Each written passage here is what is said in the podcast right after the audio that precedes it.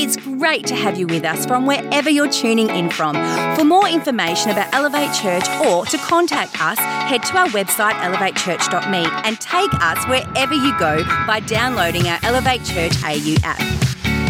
We hope this message inspires and helps you to take your next steps in your journey.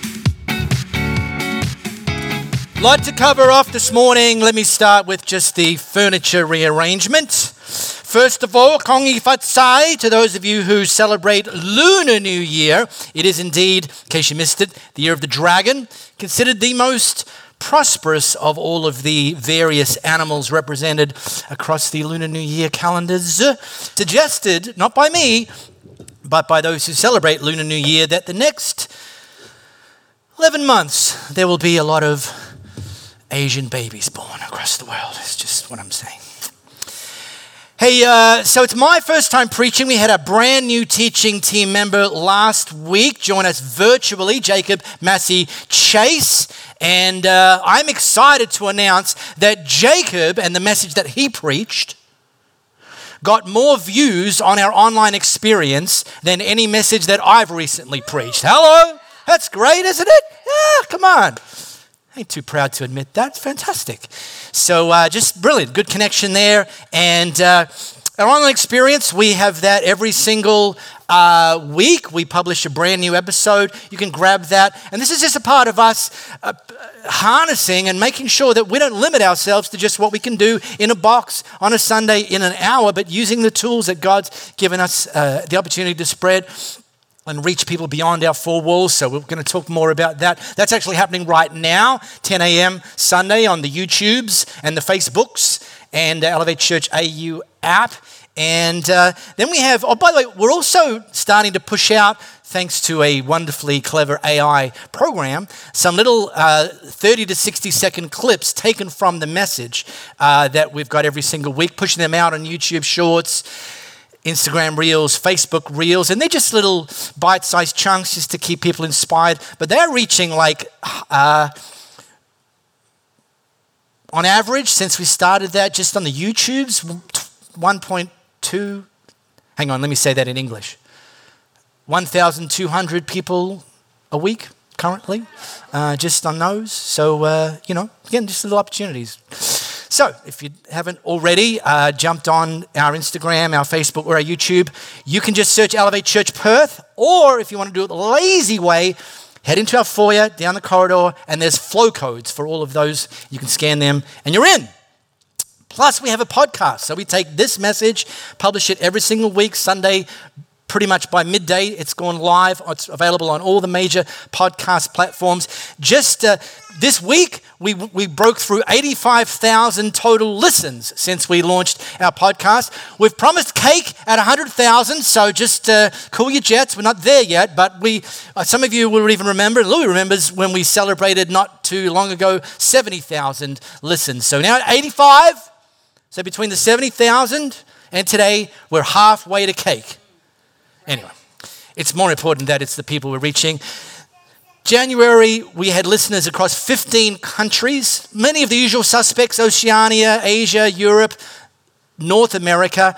But there's one, and it's not the first time they popped up, but just keeps to keeps seeing this country represented in the numbers of people listening from there, and it just it, it, it, literally blows my mind. I sit there and I go, Really? Are you sure?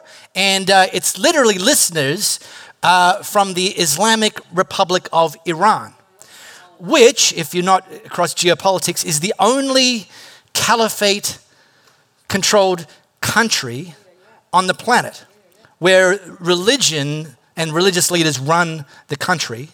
And, you know, ergo, it's not necessarily cool or legal or encouraged to be a Christian. And yet somebody's listening to, some people listening to our Elevate podcast from there. So, how about we welcome all of the people joining us this week? But I'm just telling you, that's something to pray for. You're like, you, we, we, we wouldn't even be allowed to go there in many respects, uh, but we can go there and, and reach people digitally, which is just brilliant. So, Louis mentioned we're starting a brand new series today. I want to start with a very, uh, I'm just going to say, a, I'm just going to make a very bold statement, just to kind of straight out of the gate, a bold statement. And, and the statement is this There is a thing that you and I can actually do. And if we were to do it, and if and when we choose to do it, we tuck ourselves into God's slipstream more than any other thing we could do.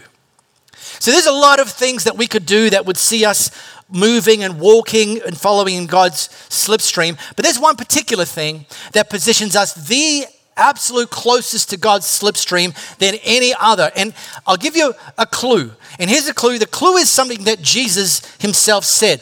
This is very famous. Super Bowl's on tomorrow morning. Don't call me. I won't be available. I'll be on my couch having some buffalo wings um, for breakfast because it's Perth time. Somebody will have this probably on a cardboard poster behind one of the end zones. John 3:16 as if we're all supposed to know what that means. So let's just talk about what it actually says. Jesus said this, this is how much God loved the world. In other words, of all of the ways that God could demonstrate his love for the world, the number one way was that he gave. Now, he didn't just give anything. Of course, he gave the most precious thing, the thing he only had one of, which was his son, his one and only son. But the point is this that God expressed, according to Jesus, his love in the greatest possible way in the form of giving.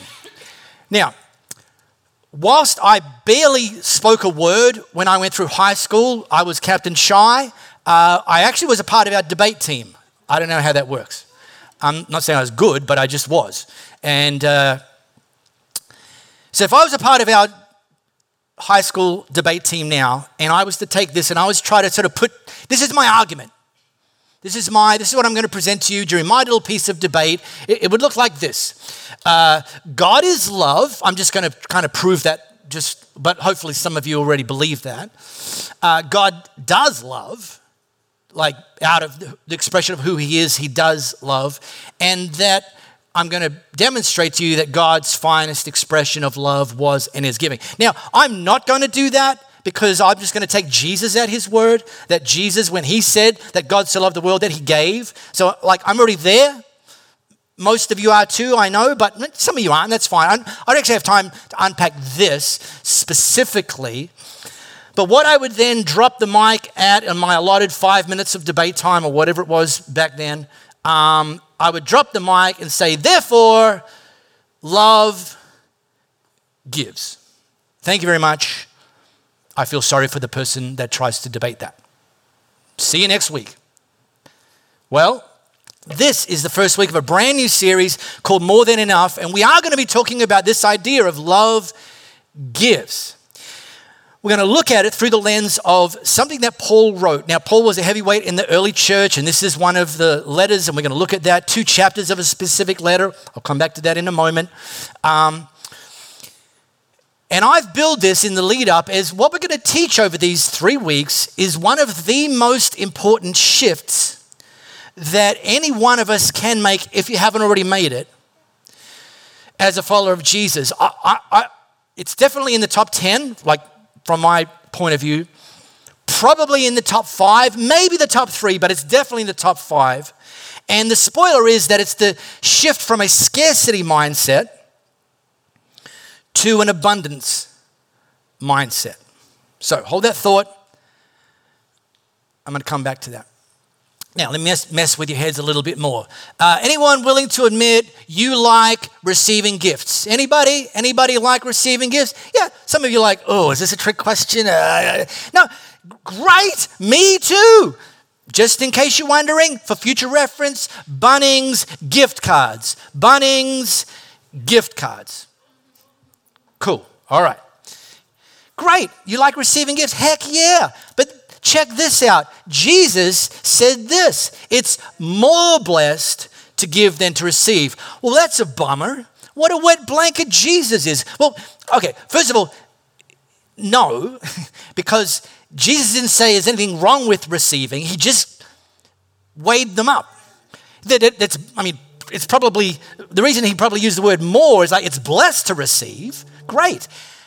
However, it's more blessed to give than to receive. In other words, when the balance of the scales kind of eventually line up, we will experience more bless, some blessing, receiving more blessing, giving. So let's look at that. If you've got your smartphone camera, scan this flow code.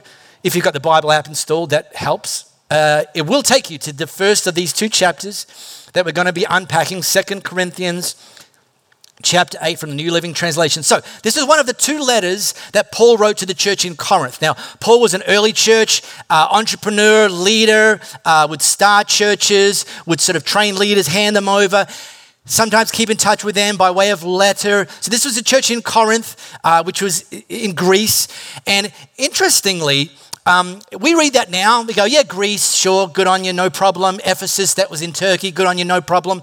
But actually, the first iteration of the church was exclusively Jewish, because that's just the part of the world that Jesus came to.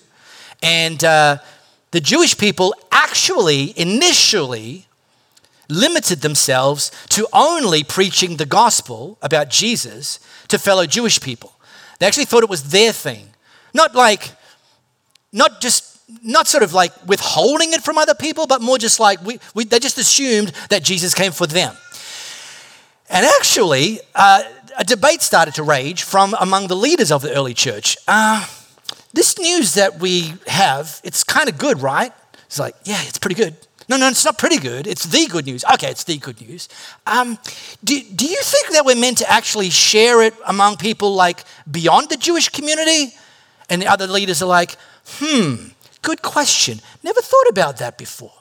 So they're all debating because you know they can get to these other places in the world at the time, but they'd never thought to go there and start to tell them about Jesus. So three of the big dogs of the early church, Peter, James, and John, they were kind of like the like they were part of Jesus' handpicked 12, and they sort of became the three heavyweights that, that chaired the decision making process. They decided, yeah, actually, you know what? I think we need to go and share about Jesus to, they called them the Gentiles, just meant the non Jewish people. One of the places was Macedonia, so that still exists today. And uh, they sent Paul to go and preach to the Macedonian people about Jesus. But when they sent him off, they actually gave him one very specific instruction beyond teach them about Jesus which was also make sure you teach them about generosity. That was the only specific instruction that they sent Paul off beyond teach about Jesus was also make sure that you teach them about generosity. So, Paul did exactly that. Into Macedonia, preached about Jesus. A number of years later, he writes this letter to the church in Corinth, just down the road from Macedonia, so to speak. And uh, he intentionally took the opportunity to brag to the church in Corinth about the church in Macedonia. I mean, how cool is that? Wouldn't you want to be the sort of church that Paul, when he wrote to another church, brags about you? Like, there's this church in Rivervale called Elevate Church. Let me tell you what they're doing. And the church in Corinth's like, well, we better lift our game. So, he wrote to the church in Corinth about the church in Macedonia. Now, I want you to know, Corinth people, dear brothers and sisters, what God in His kindness has done through the churches in Macedonia. They're being tested by many troubles. Boo! And they are very poor. Second, boo! But, and this doesn't make sense, they're also filled with abundant joy which we kind of don't connect those two dots, tested by many troubles, filled with abundant joy, which has overflowed in rich generosity. Also, a seeming paradox very poor, rich generosity. In fact, in another translation of the, the letter, this expression, very poor, is used, they use the term deep poverty. And the word deep, like, how deep? It, it's actually the same word to describe how deep the ocean is. That's the depth of poverty that Paul was recognizing that the church in Macedonia was experiencing. And yet, somehow, they were being bragged on by Paul to another church about how they were overflowing in rich, contrast to poor, generosity. To me, there's a way for this to not seem paradoxical. There's a, there's a journey, there's a shift, and I already alluded to it. There's a shift that we can make that will see us not actually any longer being limited by things like being tested by many troubles or being poor, like circumstantial stuff. And it's this it's starting with a scarcity mindset. With a scarcity mindset, we assume there's not enough. We assume that if we were to be generous, if we were to give of ourselves, give of ourselves joy, enjoy, give of ourselves in time, give of ourselves financially. If you have this mentality, you assume that you'll be le- left with less. And because you assume you'll be left with less, then it's dumb to act generously because you're actually decreasing yourself. And the motivation, and really this mindset, is actually powered by fear. And actually, typically, it's powered by fear that's couched in the idea that somehow we are our own providers. Or have to provide for my family. Why would you put yourself under that much pressure? There's a better mindset, there's a shift that we can make, and it's the shift to an abundance mindset. And this, this shift is the game changer. This shift, by the way, and I'm going to talk about it, how it applies to finances, but it applies to everything. It applies to relationships. It applies to health. It applies to career. It applies to energy. An abundance mindset. And the abundance mindset recognizes that you and I, we are not the source of our provision. What a, what a relief. Whew. Boy, oh, I could take a nap just knowing that. I mean, God will use your job, your career, your business, your relationships. He'll use the things that He's put in your life and blessed in your life, but He's ultimately the source. And when we start to recognize that He's the source, we start to live out of faith and not fear. And we start to recognize that if I give something away, that doesn't mean I'll be left with less. It actually means I've now created more room, more space for God, my provider, the God who is more than enough to actually continue to get things into and through my life. Now, I think, like, I, am I'm, I'm at level 55. I, I prefer to say level 55 rather than 55 years old. I'm at level 55. Just sounds better, much more experienced than people that are at a lower level than me. You, are welcome. You can use that in the wild. You're welcome. I don't think I made that up. I'm at level 55 in life, and uh, and uh, I I think I'm pretty much established in this abundance mindset, but I didn't grow up with an abundance mindset. Okay, and and I want you to understand that because I'm I'm proof positive that this shift is possible. Um, I grew up in High Wycombe. Good on you, High Wycombe. Another one of our church just bought another house in High Wycombe. We're repopulating High Wycombe. We're taking High Wycombe back for Elevate people. Um, and, uh, and I grew up in a family, and I, my family are wonderful. My parents are beautiful, and they raised my brother and I. I, I, I applaud them, did a phenomenal job, obviously. Um, but actually, when it came to, and, and they were Christians, but the church tradition that they were a part of and that I was raised in actually typically operated more from the scarcity mindset side of this equation. And so I grew up with that. I grew up with just kind of assuming that I don't have enough, assuming, worse still, that I'll never have enough, and therefore I better not actually give anything because I don't want to be left with less because what if I then perpetually don't have enough? And my mindset started to change when I connected into a church that started unpacking what God, has to say about things that point to the possibility and the benefits and the freedom of living with an abundance mindset. Here's one. I mean, I, I, the, one of my biggest struggles this week was choosing one of the things that God had to say. I chose this one. This is Solomon, second wisest man that ever walked the earth. Proverbs chapter 3, verses 9 and 10.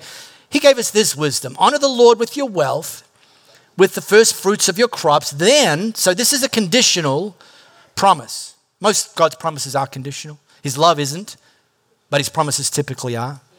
Probably want to write that down. Honor the Lord with your wealth, with the first fruit of your crops. Then, meaning if you if you do this, like if you don't, just don't even bother reading. Well, you can, just it'll highlight what you're going to miss out on. Then your barns will be filled to overflowing, and your vats will brim over with new wine. Now he's writing this to an agrarian uh, audience because you're like crops. That literally means income, wealth, pointing to that. Barns, like my my shed's already overflowing. My wife keeps telling me to put stuff on Gumtree. Okay, he's not talking about that either. This, this and I could sort of limit this and say your bank account will fill to overflowing. And by the way, if I did, I can't imagine too many of you will push back. Like, I don't believe in that prosperity uh, stuff, but God, happy to have you throw some money in my bank account. Well, then you probably do kind of believe that God can prosper us financially. But it's not actually what I'm talking about. I'm talking about an abundance mindset that traverses all aspects of life. That, that, that says that if we honor God, He'll actually supply us to overflowing, to brim over. This is this God who is more than enough. This is how God's economy works. So, you're listening to this and you're thinking, all right, okay, yep, all right, uh, I'm in. I'm going to give today. And, and then you've got this picture that when you drive home, 1145, you pull into your driveway and you can't actually get into your driveway because there's an armored truck there and they've backed into your driveway and they're unloading pallets of cash. And they're, and they're like, oh, thank God you're home because we just want you to open your front door and we're going to just throw all this cash into your living room. You're welcome. God sent this. And you're like, yes. Well, uh, he might. Not my job to tell you what God's not going to do, but he might not. Let's face it. Um, but one thing that I've discovered and one thing that God repeatedly promises that he, is that he will supply more than enough of whatever it is you need if you're willing to first honor him. And often it's things that money can't buy. Peace, joy, love. Uh, you know, sometimes money can't buy the health that you want. Bank account full, doctor's report not so good. So, our invitation is to live with an abundance mindset. And again, I mentioned I didn't grow up with this mindset, and it didn't switch for me overnight. In fact, um, I'd gone through Bible college. I was now working full time on the staff of the church that we were a part of, and I'd been working on the staff for several years. And I felt God speak to me and say that I was to give $200 to one of my colleagues. Now, here's a question you don't have to ask when that sort of thing pops up Is this God or is this the devil? The devil is never going to encourage you to be generous, okay? So, I, I, I, I, was, I was quick to slice and dice that one. But I was like, all right, this is from God. $200. All right, I didn't say I was being paid much. I was being paid, but okay. And guess what I did? I gave my colleague $200. Nine months later, after God first nudged me to give it to them. My lag time, people had babies in the same time as it took me to give the $200. And it actually wasn't that I didn't have the $200. I mean, I didn't have a lot of money back then, but I, I think I could have like cobbled it together. But I was like, This is from God, nine months. Now, I hope my lag time will be significantly less when that sort of thing comes my way. And that's the sign of moving from this scarcity mindset over to this abundance mindset. Now, we're intentionally teaching this series and coupling it with what I've been billing over the last few weeks as a generational opportunity. Some of you are very rudely reading that right now while I'm preaching. Love you, Sophia. Uh, is um, it's all right. She wants to get ahead of the class. I applaud that. A generational opportunity, which we've called well, we've called pioneering. So you've got a brochure in your orbit. I'd love you to grab that. I'd love you to not read that, but just make sure you've got one if you haven't already. Just keep it handy. Our team, we shared this on Monday night, so um, most of our team members have already uh, jumped in on this and been a part of this. Um, it's all about pioneering. Now, not because it's Lunar New Year, but here's the thing. Some of you already know this, and as weird as it sounds, that um, I most mornings I listen to Singapore radio there's a reason. If you want to ask me in private, I'll tell you. I won't bore you with the details in public. There's a reason, but I do. So most mornings I listen to Singapore radio. So I know a lot about Singapore. I know far more about Singapore than someone who's not Singaporean, who lives in Perth, should know about Singapore. One of the many things I know about Singapore is that Singapore has only been an independent nation for just over 50 years. It was a British colony, then it had some sort of uh, overlap with Malaysia and eventually became its own thing just over 50 years ago. One of the bonkers things about Singapore is that it's an island nation with actually no natural resources. Now, if you're West Australian, we know what it means to have natural resources. It's a pretty good deal.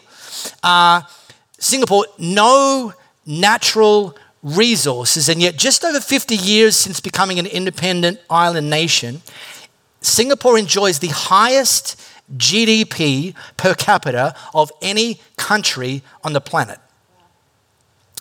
And that didn't happen by accident. It didn't happen by coincidence. It happened because the first Prime Minister, uh, Mr. Lee Kuan Yew, gathered together and cast a vision be- before the people that were a part of Singapore back then. They are now known officially by the government as the pioneer generation. They enjoy a ton of honor and, and some benefits coming back to them as well. The thing about pioneers, pioneers don't just look at what is, they also look at what can be, but they don't just look at what can be, they roll their sleeves up and say, How can I be a part of getting us from here to there? They don't ask the question, Can it happen? They ask the question, How can it happen? And how can I be a part of this? And they just get into it and they make sacrifices. Pioneering is not glamorous, it's almost never glamorous, but somebody has to go first or somebody has to go next. So here we are. And I'm going to, some of you know this, not many. And, and by the way, Neil, keep your mouth shut, very cheekily said that one of these kids down the front in 1950 is Jenny Green. I think you said one of the kids. You better not have said one of the ladies, Neil. That would just be rough. But it's not, right, Jenny? Correct. This is a group of people who in 1950 had no budget, no building. All they had was some Bibles, some faith, and some kids who they knew needed to hear about Jesus. So we know very little about them. We know that in 1950 they launched this, they called themselves the Wayside Sunday School. That four years later became Church of Christ Rivervale. They met eh, somewhere in Rivervale under a tree. There's a, there's a few urban myths about which tree. I don't even think which tree is the most important part of the story. I think the most important part of the story is no budget, no building, no problem. Let's just get into it and, and, and there they are in 1950. Well, this group, uh, they sometime later moved in and started renting the RSL Hall three blocks away. Then they got some land, which is just here, and built what was the first church building and opened that in 1963. We now call that Hall 1. If you're like, why is it called Hall 1? It's because it was the first one built.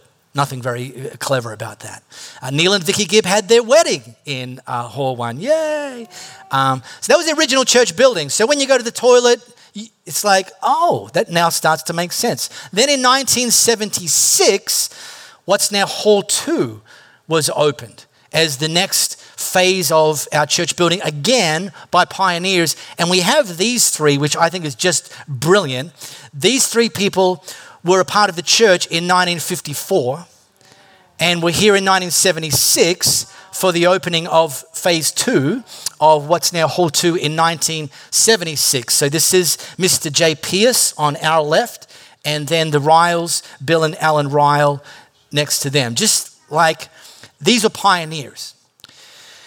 And then in the 1980s, particularly the second half of the 1980s, the church was led by a guy named Barry Thigerson.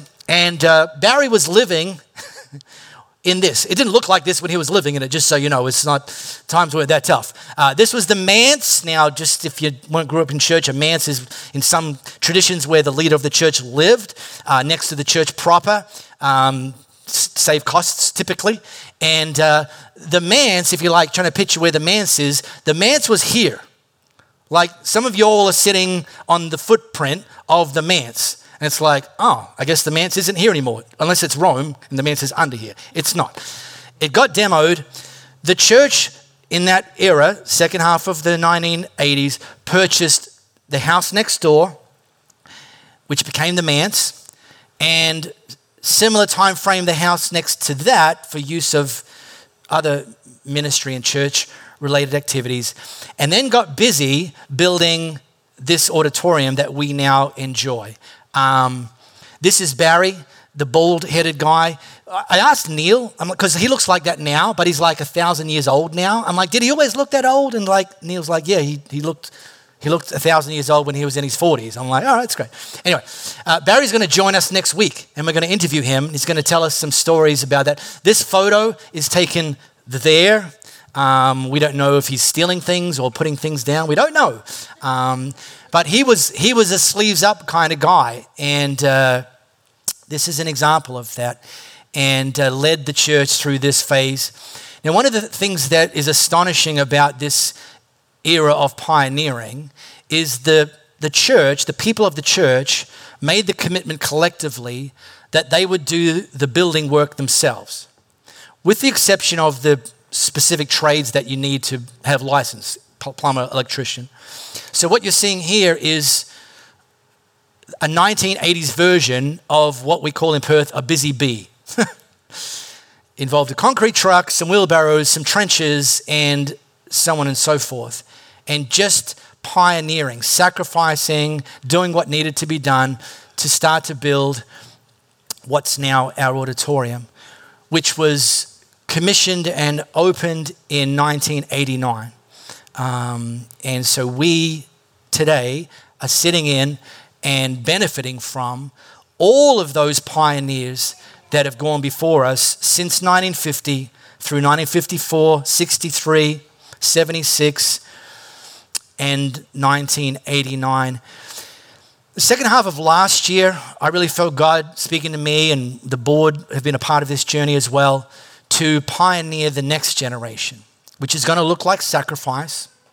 It's going to look like some hard work, but here's some good news. It's not going to look like being here on a Saturday when it's 42 degrees pushing a wheelbarrow. So, uh, some of you don't need to suddenly run out the door and find another church. Um, we took our own step in 2015 and we purchased, let me show you. Uh, sorry, I pushed the oops button. Julie, you might need to back me up here. Next. All right.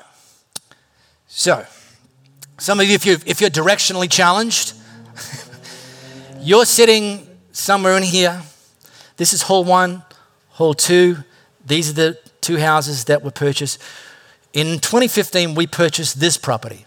Now, that was a miracle. Barry didn't know that we purchased this property. I spoke to him about a month ago, and he just he practically lost his lunch at the under, other end of the phone because we weren't meant to get it. There was axes involved. I'll let Barry tell you that story. He was on the receiving end of one of them. Um, it's bonkers.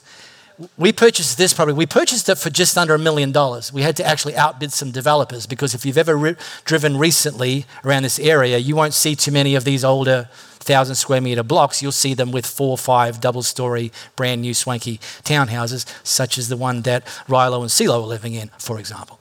And uh, we purchased that. Now, I'm just going to try and land this real quickly. Uh, since we purchased it for uh, just under a mil, we now only owe $700,000. Now, like, $700,000?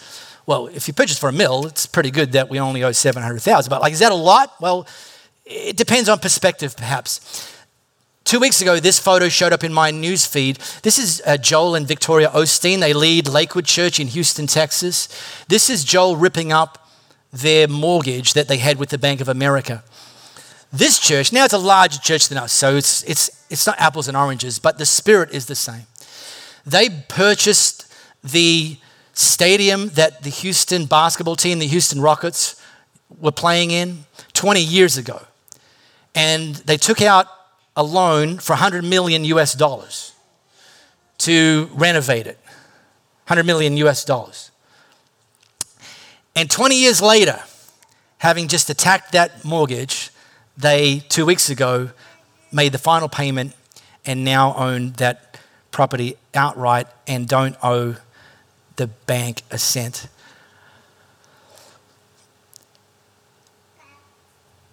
This is the same spirit that the Macedonians were operating in. This is Paul continuing to brag about them to the church in Corinth. I can testify they gave not only what they could afford, but far more, and they did it of their own free will. This uh, idea that, that I'm inviting us to, to, to, be a part of today, and we're going to continue this journey over the next three weeks, um, is about us pioneering the next generation by actually aggressively chipping away, making a bigger dent on the loan that we have with ANZ on that property, which is a part of our footprint. Now, just to give you some perspective, this entire footprint that you see outlined in blue is approximately 6,000 square meters. And you couldn't buy this today. It wouldn't even look like this today. It wouldn't exist today. It wouldn't come on the market today. And thanks to the pioneers that have gone before us and the step of faith we took in 2015, we're there, yes, with some money owing. Um, and uh, we're currently servicing that mortgage from regular giving. And okay, it's not a terrible idea, but there's, there is a biblical precedent that giving, which we call our first 10% giving, is for ministry, and other giving for spaces and places is on top of that. And we do find that, and I do have this little slice in our brochure. When David and his son Solomon were commissioned by God to build the temple, they actually gave in addition to their regular giving to the temple. They gave over and above and they gave separately. And there's an account of that, First Chronicles chapter 29. You can read it for yourself later, or just actually just the highlight reel effectively. Where David declared about the temple that they were going to build, this is not a, just a place for people to meet each other, but a house for God to meet us.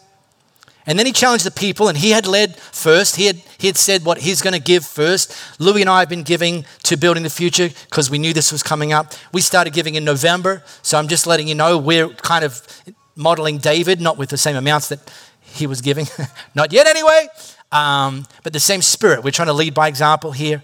And then he turned to the people. Now, how about you? Who among you is ready and willing to join in the giving? And then at the end of that, you'll read that people were full of a sense of celebration, all that giving, all given willingly, freely.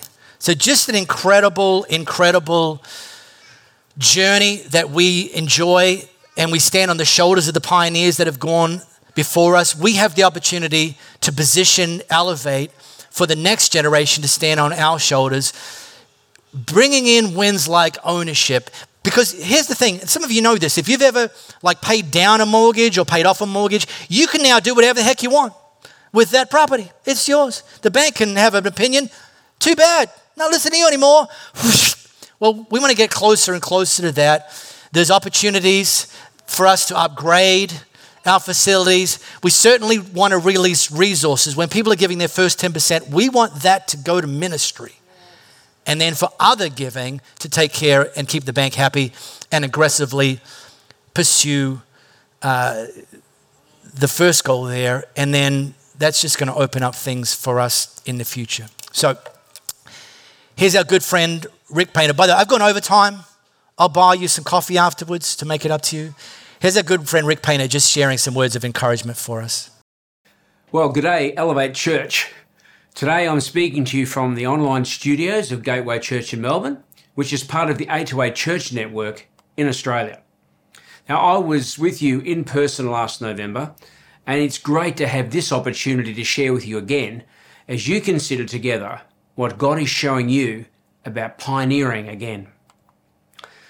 From my discussions with Mark and from the potential I saw at your church site, Elevate stands on the edge of amazing possibility, a once in a generation opportunity to forge ahead into the future, to pioneer again, as did the saints of former years.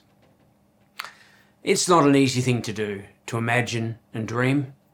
It's even harder to lead others to see what is yet unseen. So I commend Pastor Mark and the Elevate leadership team for their vision and faithfulness as they lead you in this season. When we found the building that has become the home of Gateway Church, it was just an abandoned factory. I remember thinking, can we do this? It's going to take a lot of faith for this to become a house of worship. At that time, an elderly member of our church who was with me at that first meeting shared with me later about a similar time when the people of his former church bought vacant land in order to build a church building.